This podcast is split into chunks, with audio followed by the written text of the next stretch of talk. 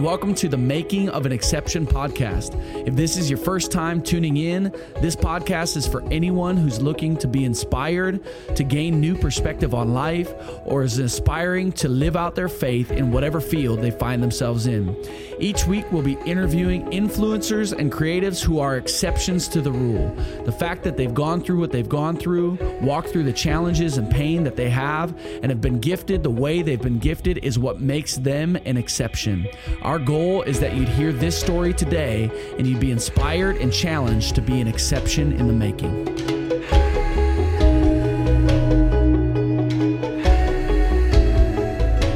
Hey, this is Kurt Graham. You are listening to the Making of an Exception podcast. Today, we've got a special guest, and I think he's one of the most interesting men alive. His name's Taylor Lewin. What's up, Taylor? Hey, how's it going, man? It's going great. Thanks so much for being here.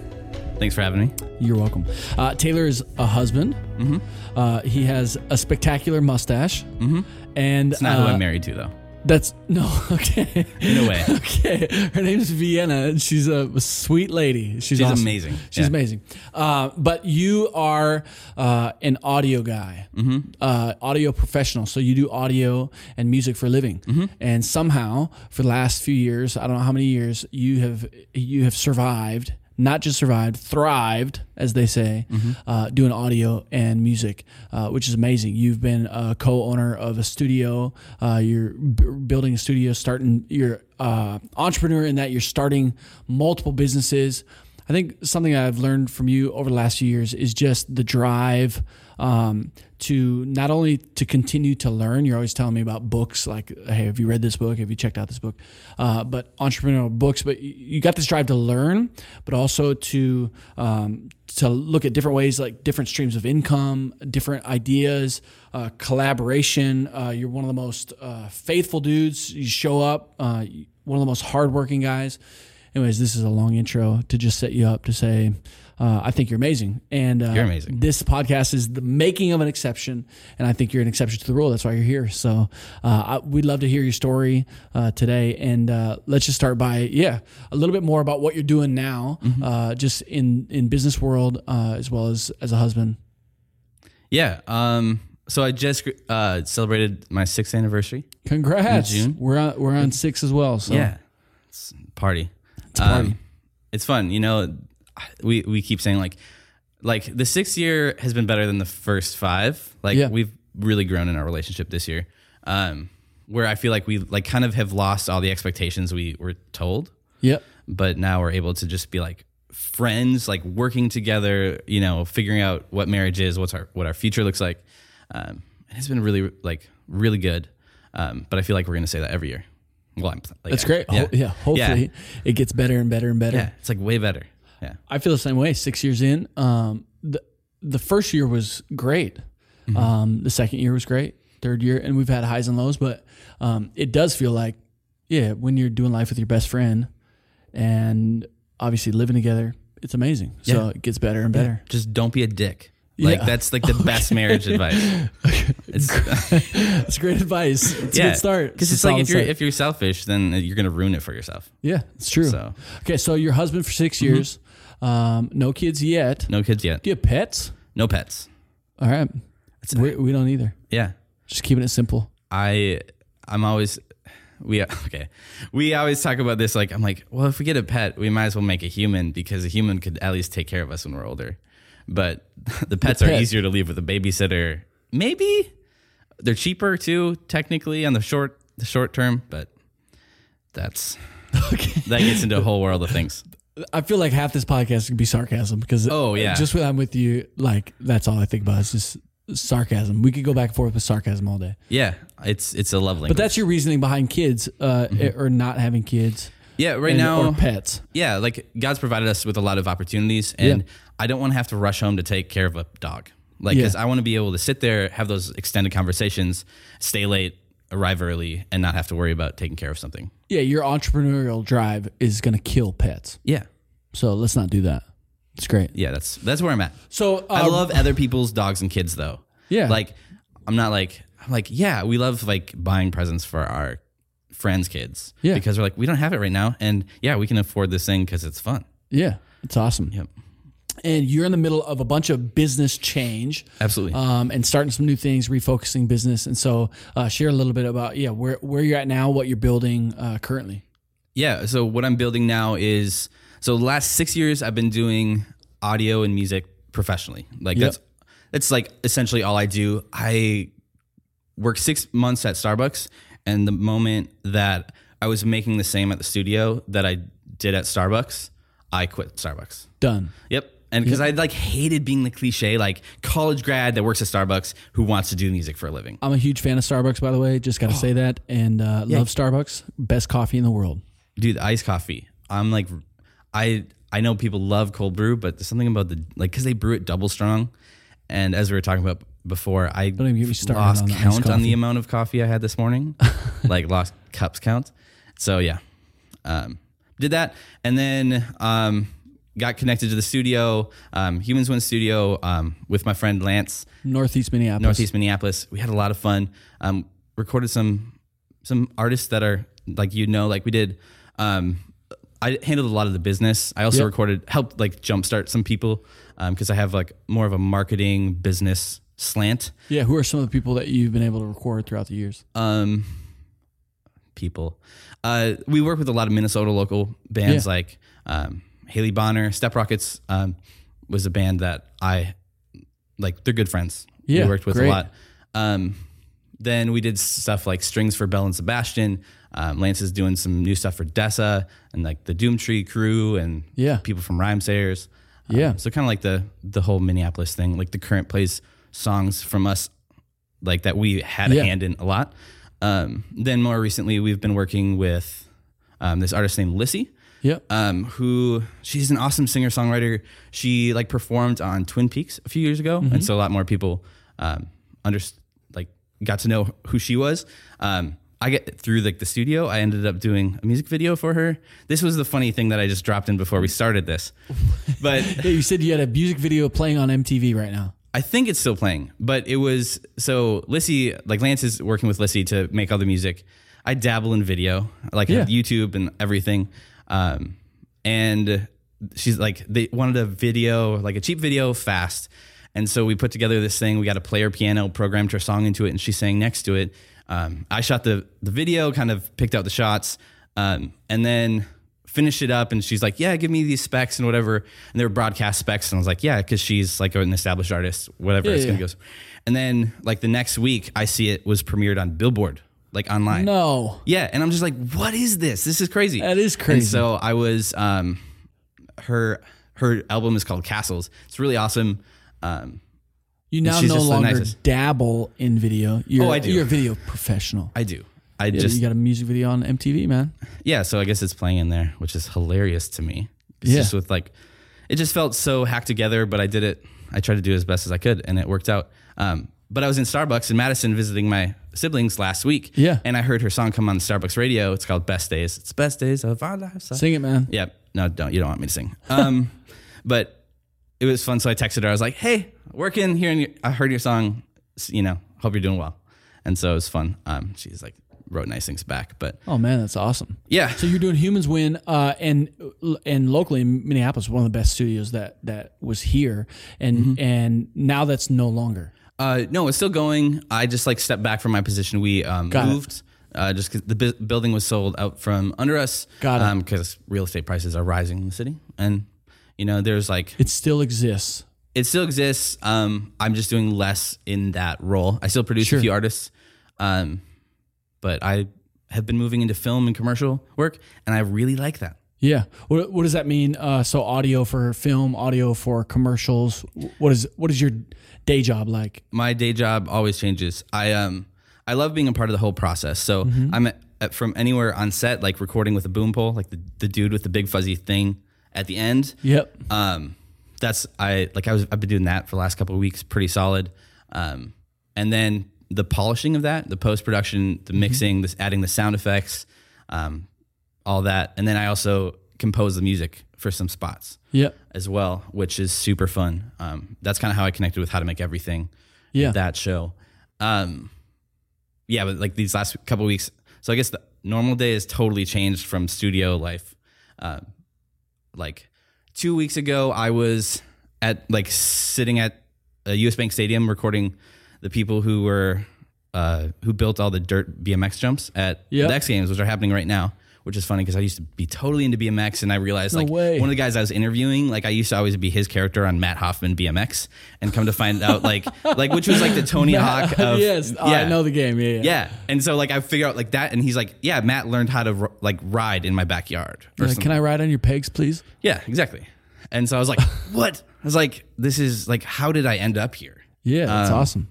And then this last week, I've been interviewing farmers for a, a booth at the state fair. Um, so you'll be able to go in, and these are like the farmers who um, make the stuff for like Revival, Bachelor Farmer, um, Birchwood Cafe. So like Yeah. all these trendy, great local spots. Yeah, yeah, that just like super fresh food. And um, so it was super fun getting to know them. And some of them were like heritage farms, which means they've been doing it for a hundred years yeah. and um, so that's been fun. And then like during one of those shoot days, we shot in the morning, and then we shot like sunset for Yeah. golden hour. And in between that, I had to polish up some of the stuff for the X Games, and I was like sitting in the car, like getting it done, and it was I was like, Amazing. Yeah. You're you're you're working hard. What, what was the statement you just said uh just right before we started recording about entrepreneurs? Because this is your life. Oh, uh, totally. the life you're living. yeah. So an entrepreneur is somebody who will work eighty hours a week to avoid working forty. Yeah. That's what you're doing, man. You're Yeah, I don't slamming. know why, but it's like it's bad because it kind of that workaholism that like was kind of reinforced because I I just interviewed a bunch of farmers and they have no choice. Like they're working day in day out. Yeah. Like no holidays, no breaks. They have to do it, and so they feed us. Yeah. It's like man, okay. Yeah. Farmers are the backbone of And I I mean I do come from like my yeah my grandparents lived on farms and stuff. So yeah, farm family. Mm-hmm. You're from Wisconsin, yep, grand old city of Green Bay. Green Bay. Yes, Green Bay Packer fan. uh, in the fair weather. In the fair weather, what does yeah. that mean? So if they're winning, I will definitely root for them. And Got I it. will I rub thought it you in. meant if it's cold outside, which is all football season, you're Yeah. not a fan. It's all year in the Midwest. Yeah. Um, except this week, it's been, the last couple of weeks, it's been hot. But yep, from Green Bay. Um, I didn't like. I was like, I played sports. I Yeah. actually lettered as a football player in high school. no. Yeah. I didn't know that. I was played center because apparently I was good at blocking, and like everybody was like a foot taller than me Yeah. and huge. And I, but I would just like chop people off at their knees. Hiking the ball, man. Yeah, That's And, awesome. Yeah, so it was super funny. Uh, back to back to some of the business stuff that you're building because We would we keep go derailed. back- no, I'd like I would love for you to talk about yeah a little bit of your Mm-hmm. upbringing, family, um, but but some of the things that you're building. You talked about um, how to make everything. Yep. Uh, YouTube channel that you do some audio for, which is uh, a really successful channel and has grown. Uh, you've also and you can talk about that. You've also won an Emmy, Mm-hmm. uh, and so yeah. What what's the journey in audio? Uh, kind of winning some of these awards, but also getting spotlights on TV, uh, commercials, film, all that. What's that been like? uh complete like providence and i was thinking so i turned 27 this year um and i'm thinking like the 27 club because i work in entertainment and that's a real thing and like you know these artists like some of my friends and artists that i work with like it's a battle and then we lost Avicii this year and like all these these artists uh keep dying um he, at he- really he young was 27. he was 28. Avicii- Oh, But like 27 is like when Tupac died and when all these other people died. And one of my favorite Yep. philosophers died, which um Blaise Pascal. I think you like him, Tyssul. And uh Tyssul's behind the camera. yeah. Shout out Tyssul, the producer. Yep. He Uh, um, I've never heard that guy's name in my life. Just so you know. Oh, he invented some like hugely important like triangle or like some geometry formula, I believe. The tr- the musical triangle. no, it's like called pi- yeah, that one. Okay. Yeah, that's really important. Okay. sarcasm. Um, but he was also a phil- uh, he was also a philosopher. Died at age twenty seven.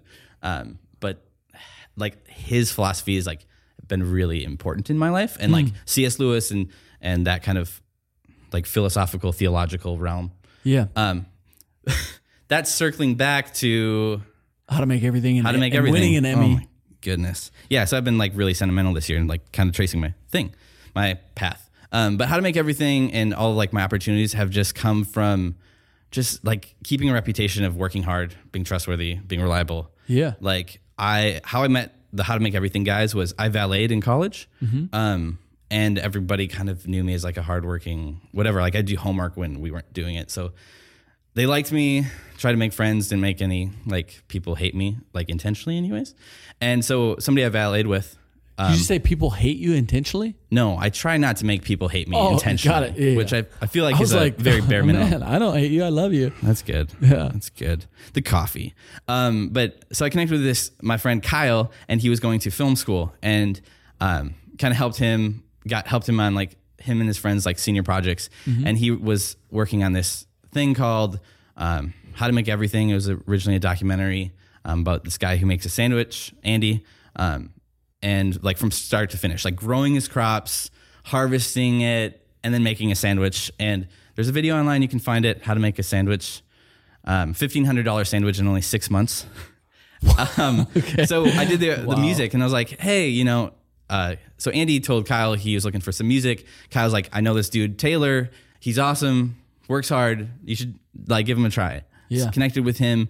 Um, then the documentary got picked up into a local TV show, um, and we did like nine episodes, I think, um, on KSTC, which is part of KSTP. Uh, and like, I didn't pull any over like overnighters in college Yeah.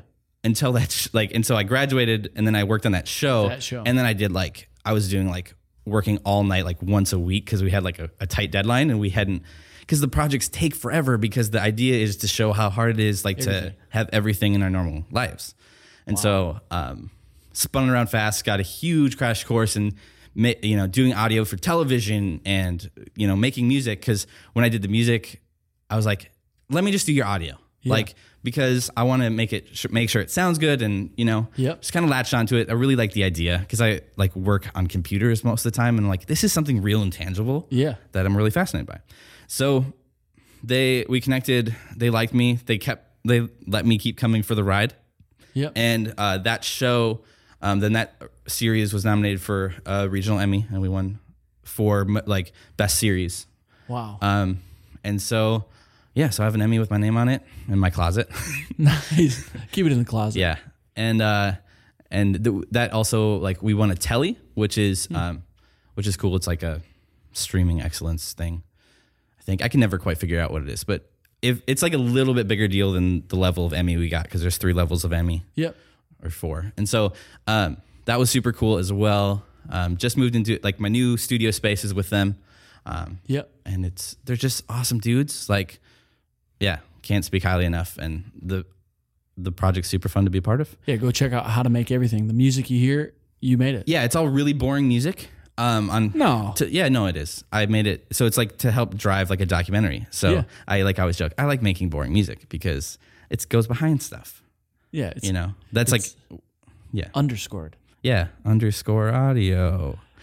Uh, the business you're starting is with- called. Yeah, so I finally got organized and moving everything I do onto the name uh, underscore audio. Yep. Um, so like the LLC and stuff. Um, working on trying to uh, create like a cart based site where I can sell my tunes um, that are more for that background role. Yeah. Because I also produce albums. Like I'm working on an album um, through a music publisher for Viacom, and so it'll be on like MTV and stuff. But Yeah.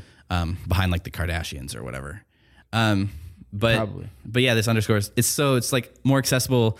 So my clients in audio can use it, and it's quicker, and I can edit everything. Yeah. Um, yeah, uh, part of what you're really good at is building in systems as well as making money. It sounds funny to say that, but in the world of part of what makes you an exception is that you are, I said it earlier and I was joking, but I'm serious that you are thriving in this industry um, by working hard and you've found a way to produce income, multiple streams of income, and to be successful uh, doing what you love. And it kind of sets you apart in that, like, yeah, it's it's paying the bills and more to allow you to be uh, you and your wife to be the generous people that you are, um, and and frees up your time, all of that stuff. Uh, how did you how did you become so savvy, uh, entrepreneurial? Um, and I'm sure it's through hard work and a little bit of natural. But how did you become like, man, I, th- so driven, but not just driven, but effective there's plenty of driven people out there that that pursue things, even focused people, but somehow it's not effective in producing a return. And I know you well enough to know that your life's not about just the return. Right.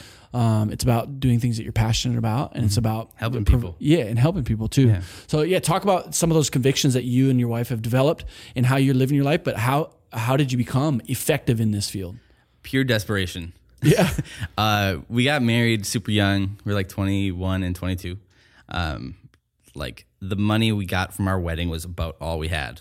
Yeah. And, You're just uh, ripping open cards. yeah, because both of our the Yeah. honeymoon. Yeah. we're like good because like our our wedding was like a glorified high school graduation party. Yeah. It felt like it, and um, it was nice. We had fun with all our family, and everybody was so gracious. But it was the armpit of the recession. And so both of our families were broke.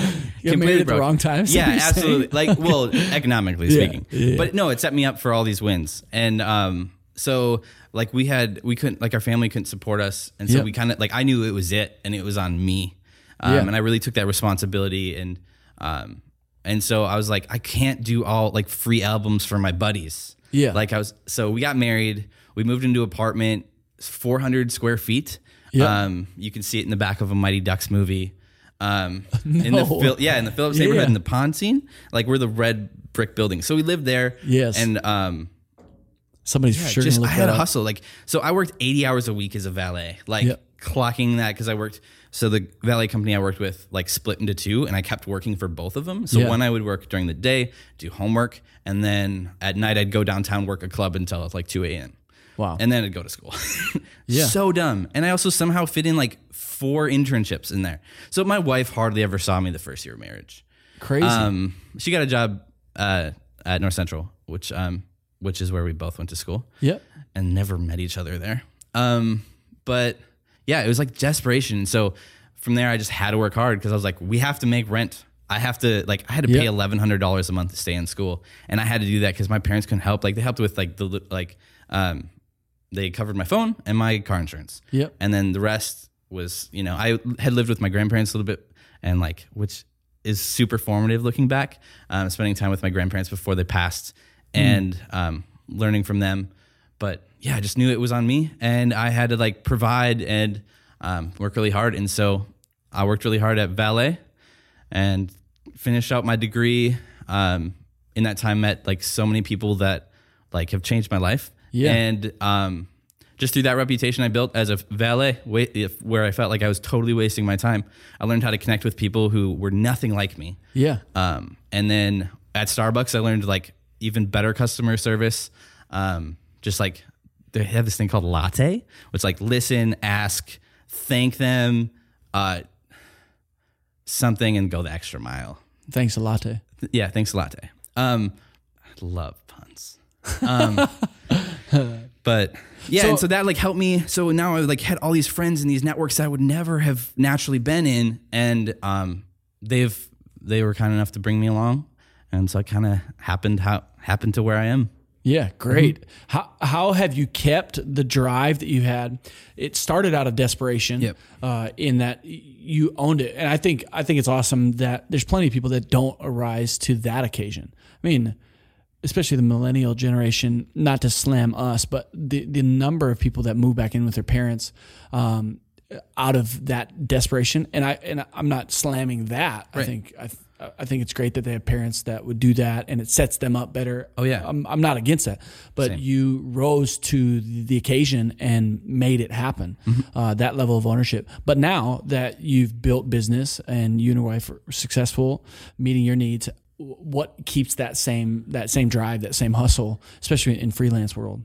um, kind of like a future focus kind of thing. Mm-hmm. Um, I was talking to one of my old professors the other day, and um, he was talking about like check in with forty five year old Taylor, like Yeah. see what he like what is he going to need. And for me, kind of getting married and taking that really seriously and that responsibility, like when I have a family, I know I'm not going to be able to work nights and weekends all the time. Like that's Yeah. not healthy. That's not the family life I want. Yeah. And so a lot of my work ethic is like I can put the time in now when we're flexible so that if we, you know, if and when we have a family that I can be there or we can do whatever we need to because like so we don't have to struggle. Yeah. Because it's like, you know, being a, raised a pastor's kid, you saw people struggling all the time. Yeah. And, you know, you're always with people at their highest moments and their lowest moments. Yeah. And, you know, as a kid, I saw that. And so I'm like, I want to be, I want to be, you know, a part of it.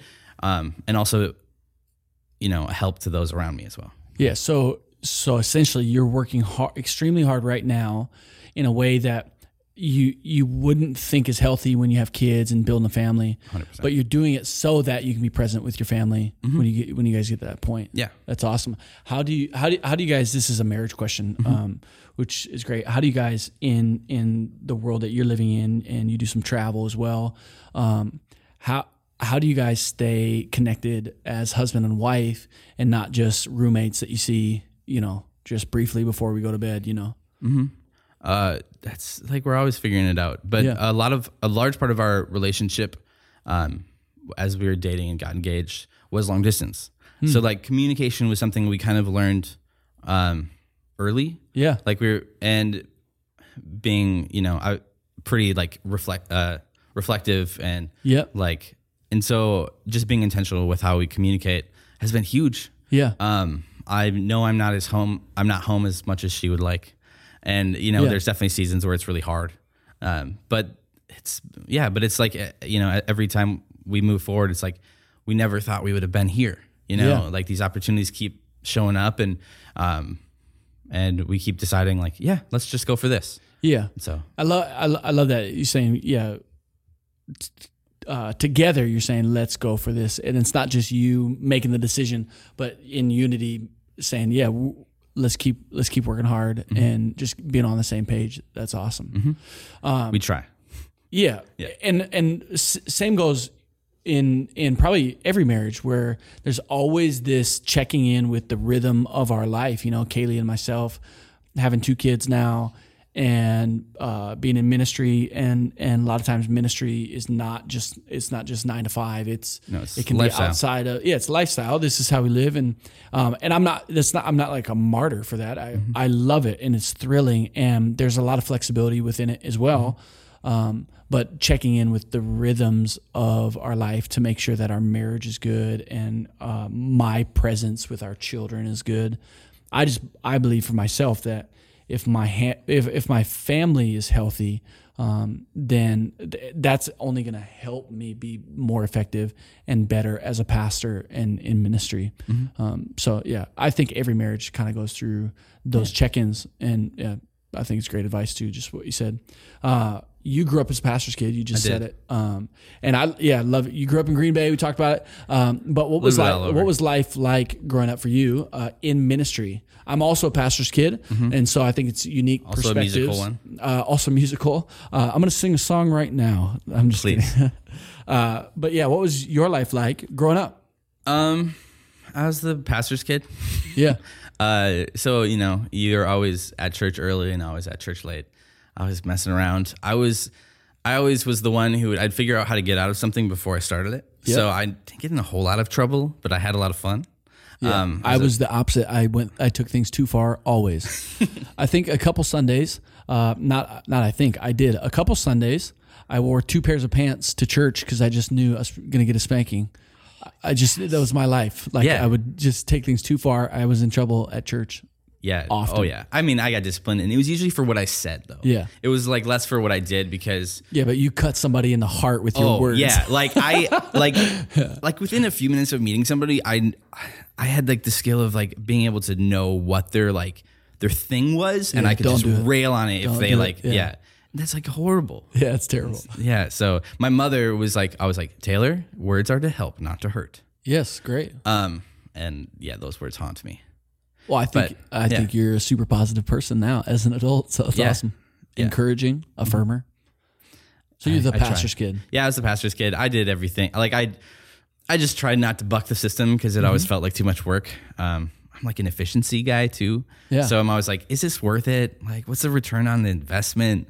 Uh, so which has helped me in business, kind of figuring out what decisions to make. But as a pastor's kid, I kind of learned that, learned how to like just make people happy, Mm-hmm. like that. Almost that customer service, like oh, I say like a lot. Um, but just you know, being good to people, taking responsibility, I, and then I was I happened to be talented, so I got paraded around a little bit because musical. So I got involved really early, like Yep. you know, did the leads in musicals for church or whatever, and then um, went into doing the worship leader thing. Um, picked up, yeah, so you know, doing music. My mom uh, also has her like master's in education, so she kind of Yeah. was able to see that in all of us and and help. And um, then my dad was really good at giving us responsibility. Yeah. And so kind of that through that, you know, I didn't really buck the system too much, but felt the pressure of like, you know, doing what's right and Yeah. and being a good person and the really basic things. Do you feel like that But- foundation has carried through to who you are now? I mean, you do live a a, a great life in the sense of moral ethics and all that. Mm-hmm. Do you think that that uh, a lot because of the foundation that your parents instilled in you? Yeah, uh, yeah, absolutely. Um, yeah, and like family legacy, we just got together with like my family, um, celebrate my grandparents' like 60th anniversary, um, and my grandpa's 80th birthday. Yeah. and um, it was just talking about the legacy of a fam, like family. And this week, I've been thinking about this more because I'm working, like I worked with those heritage farms. Uh, I think that's what they're called, which are you know they've been doing it for 100 years, and Yep. um, just like not wanting to let the people down in my life that are really close. Um, and so taking that kind of seriously and yeah i was i was a normal kid i got into trouble i got i did you know i did things that i shouldn't have but um, at the end of the day trying to make sure nothing like set me back Yeah. in a very self preservatory way Yeah. Uh, what was your life like in regards to faith? Uh, obviously, the uniqueness of being a pastor's kid growing up in the church, you were taught, uh, you were taught this way of living and this way of believing. Um, and what has that journey been like to to where you're at today? um, it's been interesting Yeah. because so you know being the good kid but i was a uh, you know i did everything right so i didn't get bothered by being in trouble but not everything right but we all know what i mean. Yeah. uh, but like in ninth grade and as i got to high school and i started thinking more for myself and being um, more of a thinker by nature um, i started to question a lot of things um, just like really wrestling like is god real? Is this worth it? Is you know what is this? Um but at the same time getting involved in church and having these experiences that i can't explain other than like god like watching people get healed that i know had been suffering with something for a long time and Yeah. just these crazy experiences you know whether it's at bible camp or um you know just by changing habits of like saying thank you for like Yeah. the stupidest things, but just like watching that change my life. Um, and yeah, just I don't know. Yeah, I, I think it's awesome. Just uh, my, my question ab- about it is, you know, what you just said about things that you saw that you couldn't explain it helped solidify for you that this was real. But knowing you, you, I feel like you would be more of a logical thinker. Um, in that, and I think you mentioned C.S. Lewis earlier. That I think he tried to explain things in a logical way, like which he did really, really well. Like, how could you not believe this? And he was able to explain it far better than my brain could ever comprehend. Um, and so, but it's just interesting that the miraculous helps solidify it for you, Mm-hmm. Yeah, and totally. not just logical and thinking. that that became a huge part of it as I got older. So in the like as I started to think for myself, I had these experiences, and then I started trying to think about them as I went to college, um, and really wrestled with them. Like, but C.S. Lewis was a major factor um, because he came like he had he was super intelligent, and like one of the questions I still have is like, how do intelligent people like believe in God? Yeah. like because there's a rational like argument and there's a lot of thoughts that like I still struggle with because I'm like if God's real why does this happen? You know if he cared why does this happen? But at the same time I'm like I work with in film with filmmakers. I'm like that has to happen. So this happens. Or like so they can help this person later on. You're talking about like the power of story. the power of story. Um yeah sort of. But but just those questions of still like why do horrible things happen? Like as basic as that. Um i live in north minneapolis where there's been a lot of tension um racially and just with authority and them just like you know taking advantage of trust and and things like that um and just like wrestling with that like why do these things happen Yeah. um and you know is this actually real like you know and cs lewis is our you know like either Jesus was a lunatic, like completely off the rocker, or he was God because Yeah. he didn't leave any room for middle ground. And that kind of like keeps me hooked, Yeah. you know, like even Yeah. when nothing else makes sense. Um, the other thing like I, that I can't get past is like a lot of religions in the world, like you can tell a dude made them up. Yeah. Like you're going to go to heaven and have a lot of sex Yeah. like and that's paradise um or like you get to just learn forever which is also really like feels like i could have come up with that or like like in a little bit self-indulgent and Yeah. where i'm like there's no way i would be like yeah i'm gonna go worship something else forever Yeah. like and i mean my worst nightmare is that uh, heaven is gonna be like a church service it will be. I'm just kidding. no just kidding. I don't know what it's but like. uh but yeah like but just like having those experiences with god kind of like just like wrestling with those of like like having like i can't explain why this happened or why these things lined up in my life when like i there shouldn't have Yeah. but um What do you What do you think uh, in your wrestling uh, is God's response to that? Like, obviously, you feel like there's room for that. Like, and I believe that too. I believe that there's in this faith journey, there's room for, um, you know. I mean, doubting Thomas is a classic example, but there's other examples in the Bible of these people that are asking questions, and even logical questions. Like, you know, a guy named Nicodemus in the Bible. He's like, "How, how can I be saved? Jesus is like, you need to be born again. He's like, impossible. Can't be born again. I can't like Can't crawl back my- in there and yeah, get it's not going to happen. You know. Um, so I believe that there's room for that. Um, but what have you felt if there's an uh, kind of theme in God's response to you? Uh, because this is a relationship and God talks to us, and we believe that we can hear His voice through the Holy Spirit, through people, through the Word of God. Um, but yeah, what what is the theme of His voice back to you as you wrestle that out? Um just kind of like the sense of like a f- so for me i like relate it to like a human friend Yeah, because that's the way he created it. Like God's not just an author who wrote some words in a book through people. Like yeah, He's not just air out there. yeah, like if if he is who he says he is, and the Bible claims, and and Jesus is, like he's not just an author who wrote a book that I need to read all the time. He he designed the world we live in. He lets th- like he created human interactions, emotion, thought to Yep. try to give us a picture of himself and and of the you know of the the purpose of life, the Yeah. like reason we're created, how we're supposed to act in that, um, and just like for me, like a big personal thing is just like the more cultures and the more people I can meet that are opposite of me, the more I can kind of learn what that truth is. That like, Yeah.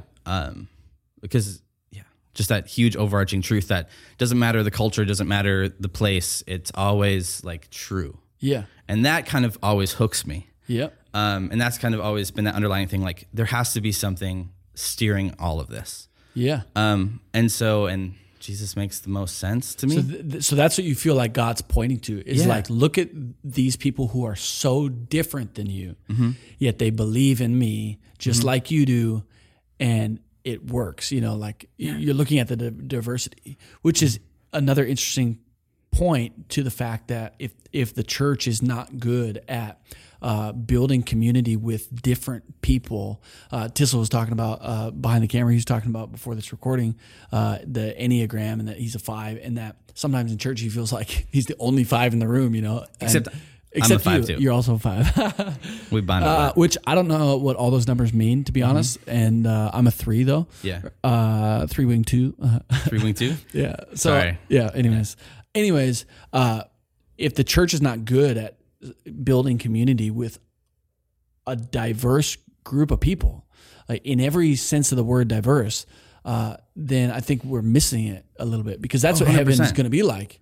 yeah, like us white Americans who complain about what style of song we play in church.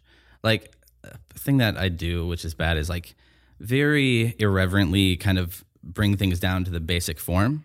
Like I like to think about like football and like how excited we get about sports. Like what if it was all around a yo-yo? Like and we watched all, these like grown men get pa- and we paid them millions of dollars to chase around a yo-yo. Like I think that's hilarious. Oh yeah. But like or church like being karaoke and a pep talk. yeah. Um, but yeah, just like, but finding like the actual meaning. C.S. Lewis kind of brought it all back for me where he has this writing and it's all about tongues and how tongues is the weirdest thing. Like there's evidence of like of other religions and stuff having this ecstatic speech, which it's called. But the reason that it exists in Christianity is basically just so it's weird. Like, and God made this like, and that, to me on a human level, that really relates because it's like I like to do stuff that confuses people as a five. Yeah. Like I know, like, which is like just a thinker, like Yeah. an INTJ who likes to perform social experience Yeah. sometimes. But I'm like, that'd be funny. Like he put that in there just to confuse us a little bit. Yeah. Like, but it's clearly not like as a, it's not a live or die issue.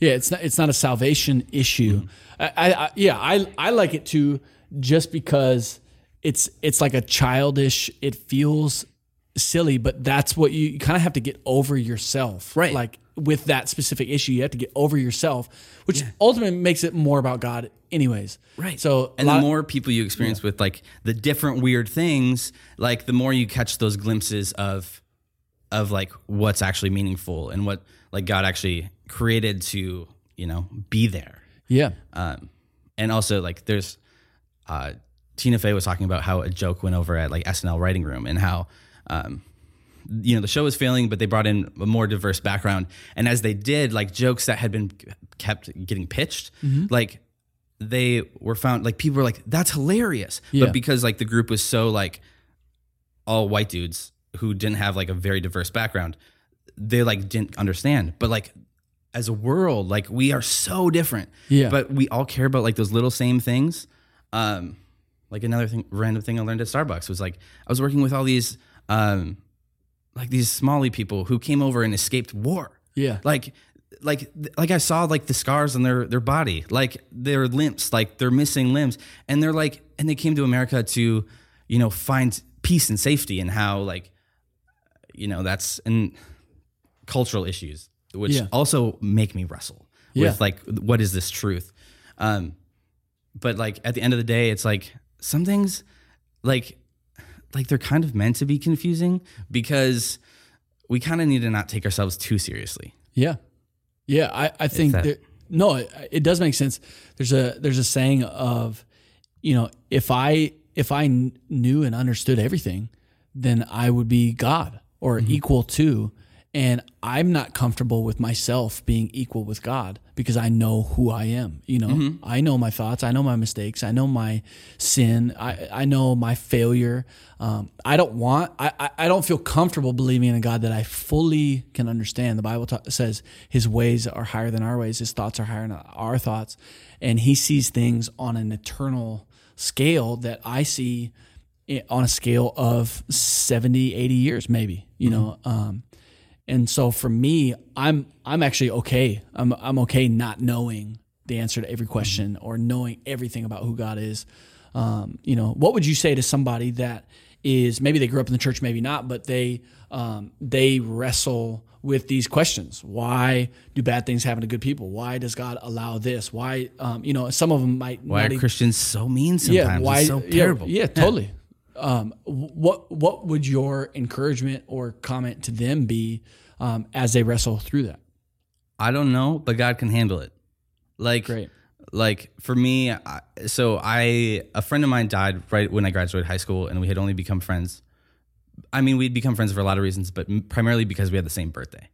And uh, and for me, like so, like college years, like I learned how to like I called it wallowing with God, like uh, just because I was like everything sucks. Hmm. Why does everything suck? Why did this happen? Yeah. but the like but i just knew that like it was okay and like if if god couldn't handle that then why could he handle anything else Yeah. you know and if if it was true that he wanted some sort of relationship with me he could handle that i'd, I'd talk about that with my good friends you know Yeah. like and if he didn't create that relationship to mirror that then what's the point you know Yeah. and so just kind of like really wrestling like and just whatever you know like if he's trying to be a, good friend he can take it and he'll be there Yeah. and you know you don't and sometimes you don't even have to say words Yeah.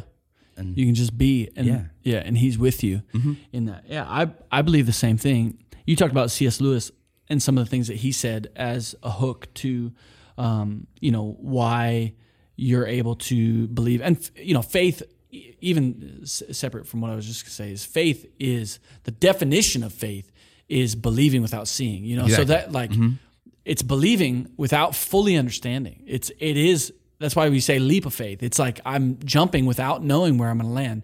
That is faith, you know, and it takes faith. It takes belief. It takes uh, stepping out into something not knowing, not knowing, you know. Yeah. But but there is an assurance that comes with I believe the Holy Spirit inside. Anyways, you're talking about C.S. Lewis as some of the things he said as a hook uh, to your belief.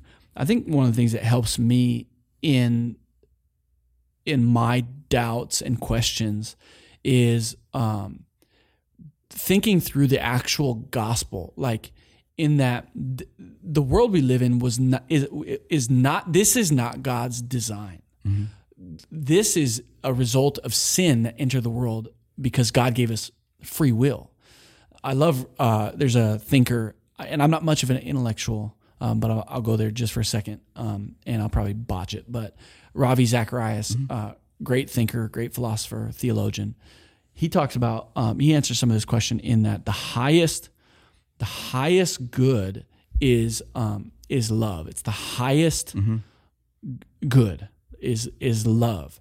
And but the the only way for love to exist is that we would have a choice um, because it's not love if we're programmed to love if that makes sense.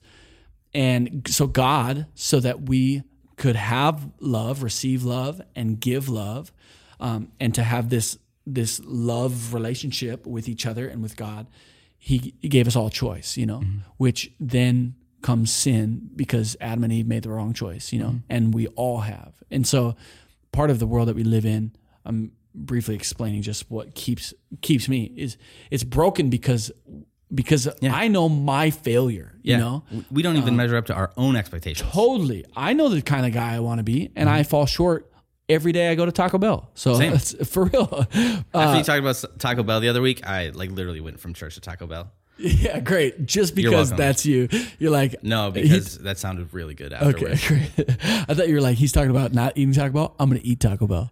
No, that did cross my mind though. Yeah. But uh, Taco Bell is actually by accident like one of the healthiest fast food cha- chains. I've heard that Yeah. actually, so I don't feel as guilty. But It's just it's me rationalizing. So it's healthy. But when you're doing three Crunchwrap Supremes and a chicken quesadilla, it really puts it over the top. yeah, So, I usually keep it like you know to the basics of a hard shell taco. okay. That's Sometimes not with- my life. My Sometimes life. with sour cream. I'll throw a Baja Blast on there extra large and just chug it. So it's all good. But but the so sponsored. the yeah, yeah, I'm not sponsored by Taco Bell. Would love to be, but uh, the uh, the gospel message of we screwed it up and God sent His Son Jesus from heaven to earth. And if this actually happened, so if this is true and this actually happened, Jesus left His throne in heaven, came as a baby, lived this painful life in this painful world, uh, didn't sin at all. He was perfect, the only one to live a perfect life, to die on a cross. This is getting super churchy. I'm just I'm just saying this is what this is what helps me is man, if that's like if that's true, then I'm in. I'm in. I like outside of any other religion, any other philosophy or frame of thought, any other chance for eternity in bliss or pleasure. Uh, and it's not about pleasure for me; it's about eternity with God. That's what I'm looking forward to because of who God is. That's the God I want to be with. You know. Mm-hmm. The God that sent His Son, and when I when I was the worst, He died for me. You know, like mm-hmm. that's I'm in for that. You know, mm-hmm. and if it's faith and I don't understand it all, and I'm I'm I'm not all the way there, I'm taking a leap of faith with Jesus. You know, that's the leap I want to take. You know, yeah, it's like your good buddy you trust and go through anything with. totally. Mm-hmm. Yeah, um, yeah. I yeah I love I love your frame of thought. And I love the encouragement to people that may have questions. You know, it's okay to have questions. Yeah. It's okay.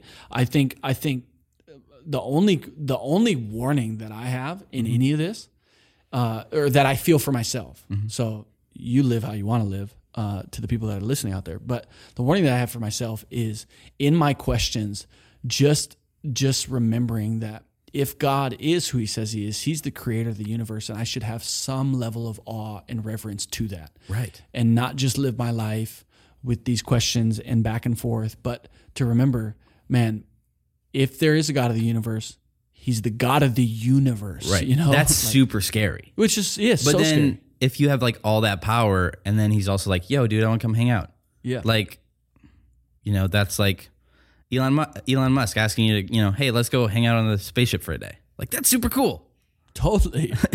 Which uh, the whole Thailand thing that just happened with those kids, he sent over a submarine. Did you see that? Yeah. Like a little mini tube to save those kids. Yeah. He might be taking that like Tony Stark thing. That's what I'm saying. Like, I think he's Tony Stark. well, the guy who wrote the part for Tony Stark, like the new iteration, did like go hang out with Elon Musk. He's another dude I'm like super into. I like reading biographies. Like Yeah. Winston Churchill, I got super into. Um, he was really good at like he'd prepare for spontaneous moments. Like he used to like Yes. write his impromptu speeches like while sitting in the bathtub and like waiting for those opportunities to come up and then just delivering just you know like Heaters. yeah. and nice. and then C.S. Lewis is another one.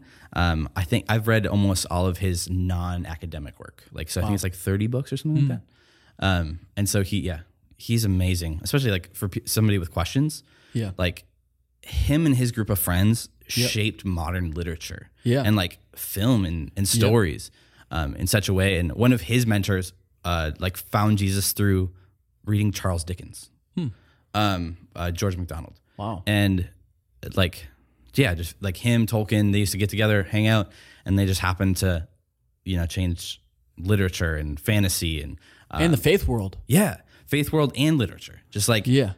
by. Culture. Yeah, Culture creators. I think it's awesome. Uh, here's a question for you that I that I, I think I've I've just battled less of. I'm I'm just a kind of I just like I'm just in. You know, I just believe this. You know, I have questions. I'm not saying I don't doubt or I don't have questions, but a lot of me is just like God saved me. I know what my life was like before Him. I know what my life is like after Him, and so that's enough for me to know this. I'm in. You know, uh, but for you. Uh, in your questioning and obviously you've developed convictions about the way you live your life and who you chose to marry and how you as a couple live your life uh, and and based you you've you've grounded yourself in a lot of the ways you live biblically um, how do you live out your convictions biblical convictions in, uh, in the world that you live in doing audio music in the creative world and spending a lot of time around non-christians that that don't believe? How has that um, have you ever had challenges of like man it's kind of really sucked me into a lot of the negativity or the cynicism of church or the just you know man what if all this is bogus you know all that stuff how have you continued to live the way that you and your wife have decided to live working in the world that you work in not that the world you work in is like the darkest place of all time No. it's fine Yeah, it's filled it's a great place bunch of Great well-meaning people. totally yeah no I, Yeah. yeah I don't mean it No, I, and I know because like that, and that's a stereotype of like church judgment on like the entertainment yeah totally world. Um, it's and it, it's always a process. Like for me, I I really resonate with like the way like Jesus is our advocate. Like like it says, there's that verse. I always forget where it's at, but it says like he's praying for us. Like Yeah. he's he's advocating to God the Father for us. Like Mm-hmm. and for me, it's like when I'm working with an artist or whatever, you know, it's like they are being so vulnerable and sharing something like that they hold so deeply in art Mm-hmm.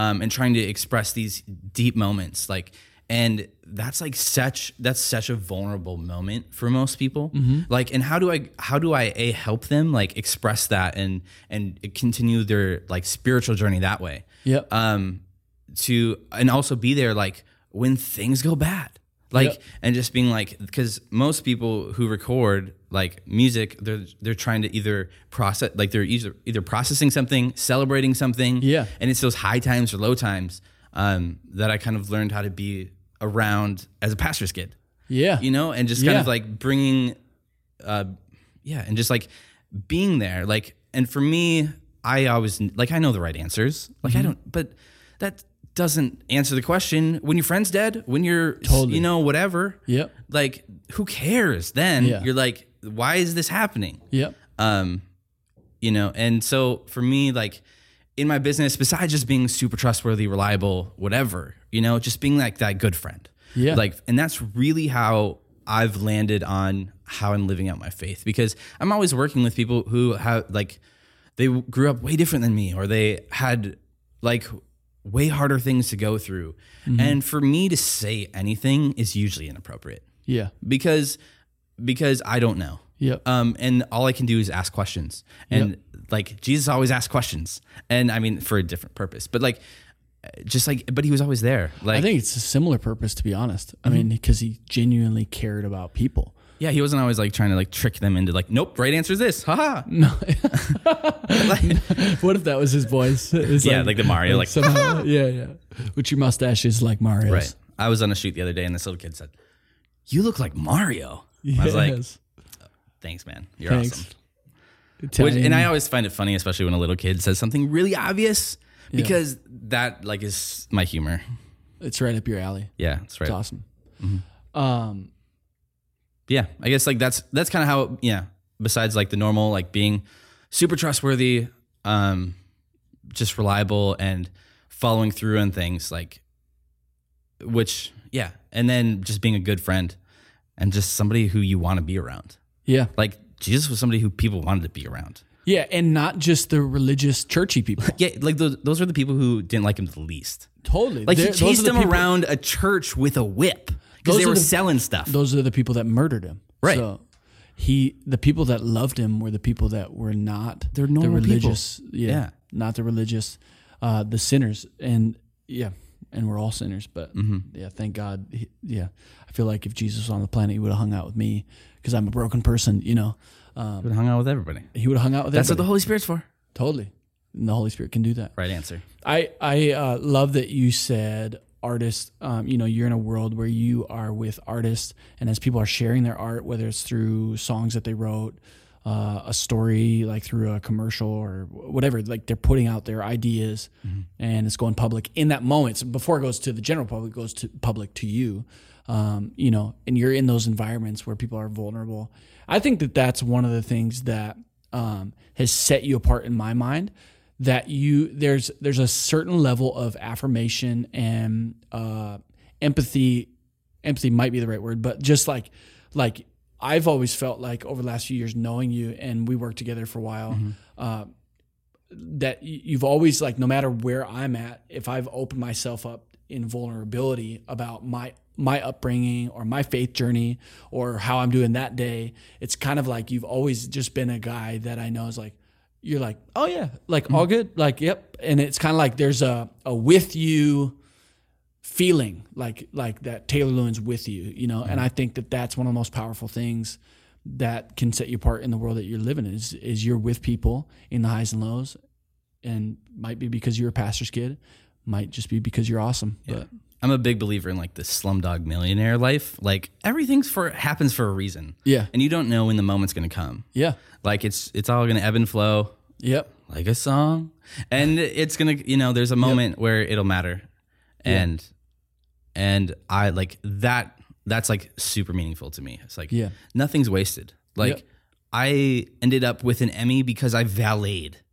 Like that that's not scalable. totally.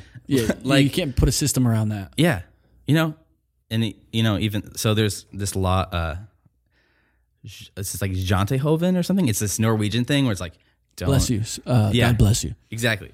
No, but it's like this funny, like, like not law, but it's like like Norwegians. When you think about them, they're really reserved. They don't talk about Yeah. themselves. And I, I'm a large part Norwegian. Yep. And uh, and like kind of like I don't like talking about myself. Like this Yeah. is really uncomfortable. Totally. That's why And- I created this podcast. yeah, that's and what you didn't. did. And yeah, just like the irony of that stuff. It's just It's awesome. What are the things you're thinking about for your future uh, before we wrap up? Uh, things, yeah, just future business, future marriage, family, uh, the the things that really matter to you in life. uh, kind of everything we've been talking about. Yeah, Um, I like I like being like an open book about that. If people ask, I don't, you know. yeah. What are you dreaming about? But what I'm dreaming about, I really want to build a big business. You know, I kind of want to make a lot of money so I can help people. Like, Yep. um, I try to model that with the the things I do have, um, and I hope one day I can do it with more. Yep, Um, I really like you know partnering with people who are trying to make things. yep. Um, as a, you know as a husband and like having a family, I I want to screw them up a little bit. You know, like not too much. Wait, your kids? just a saying? little bit like yeah, yeah. you know like i want to give them like the stuff that helps you be better yeah, yeah. but like i just you know like i want to be that that advocate you know Yep. um somebody who says go try that because i know they'll fail but they'll learn a ton Yeah. you know, but at the same time, keep them safe so they're not hurt forever. You know, like, Yeah, so they don't drown. Hey, Yeah. learn how to swim. yeah. I'm six months old. I'm six months. Hey, the, the babies. I've like- seen it. I I've seen it. know. I can't even talk about. I can't even watch those videos. Oh, yeah, it's so hard. It's like Babies learning uncomfortable. to swim. Yeah, it's just weird feelings. Anyways, uh, I think that's awesome. I, I, uh, yeah, Mm-hmm. Yeah. I, I feel the same way. I want to raise my kids to to be independent, Mm-hmm. like to grow up to be able to be successful in this world, but also to know that I'm right with them. You know, and right, I got their back. Yeah, know? I hope they're way better than me at everything. that's awesome. That's awesome. There's some parents that don't feel that way. They feel competitive with their kids, um, and to so so to have that mm-hmm. sending mentality and mm-hmm. stand on my shoulders and be better is great.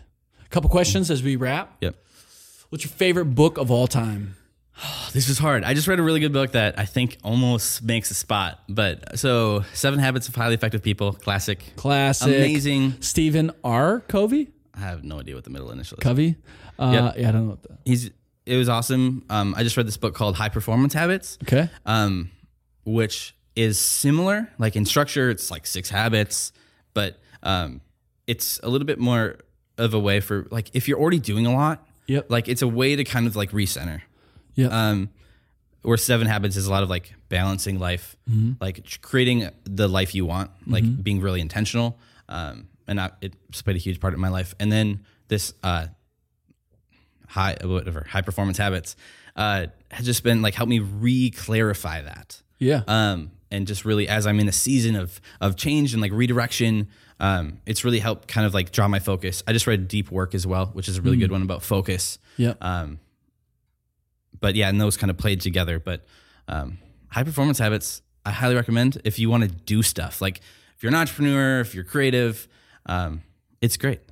High performance habits. It's great. I can't like give you the five big takeaways, but it's it's worth the read. It kind of helps you find your focus, your you know why you're doing what you're doing. If you're like so busy that you don't know what that is anymore, and Yep. you know things like that. Great. Uh, and one piece of advice for anybody following in your footsteps. Work hard and make friends. Great. Yeah, because you never know where they'll lead. It's great. Taylor Lewin, I love you, man. Thanks so much Love for being too. on this podcast. Uh, yeah, really wish the best for all your business, everything. Uh, where can people find you online? Uh, TaylorLewin.com is the easiest way to find what I'm up to. Kind of like post everything there in a hodgepodge. Otherwise, if you're on Instagram, the Taylor Lewin is where I usually hang out and post stuff like date, like of my weeks. Oh, yeah. And it's usually around music and audio. So And a bunch of puns. yeah, Your Instagram's I didn't filled drop with any. puns. Yeah. No? You didn't put drop any in this podcast? Yeah. You got any? Uh, no, Okay. You're on the spot. I don't want to be too podly in a podcast. okay. I don't That was really is bad. Podly a word? No, but it's like godly and it's like a Christian thing. Yeah. but I'm not trying to be podly. This is a that's podly. dumb. That does not work. No, that's right. It's all good. Love you, man. Thanks for being here. You too. If you've enjoyed this podcast, be sure to head over to iTunes and leave us a review. You can also subscribe to us on YouTube or anywhere else podcasts are found. To stay connected with what we're doing, you can follow us on Instagram at Exception Podcast and visit our website at exceptionpodcast.co. New episodes are releasing every Tuesday. If you know someone who's an exception to the rule and want us to share their story, you can let us know on our website. We're always on the lookout for new stories to share. Shout out to our producer Tyssul, and my name's Kirk Graham. Until next time, as a rule, be an exception to the rule. Peace.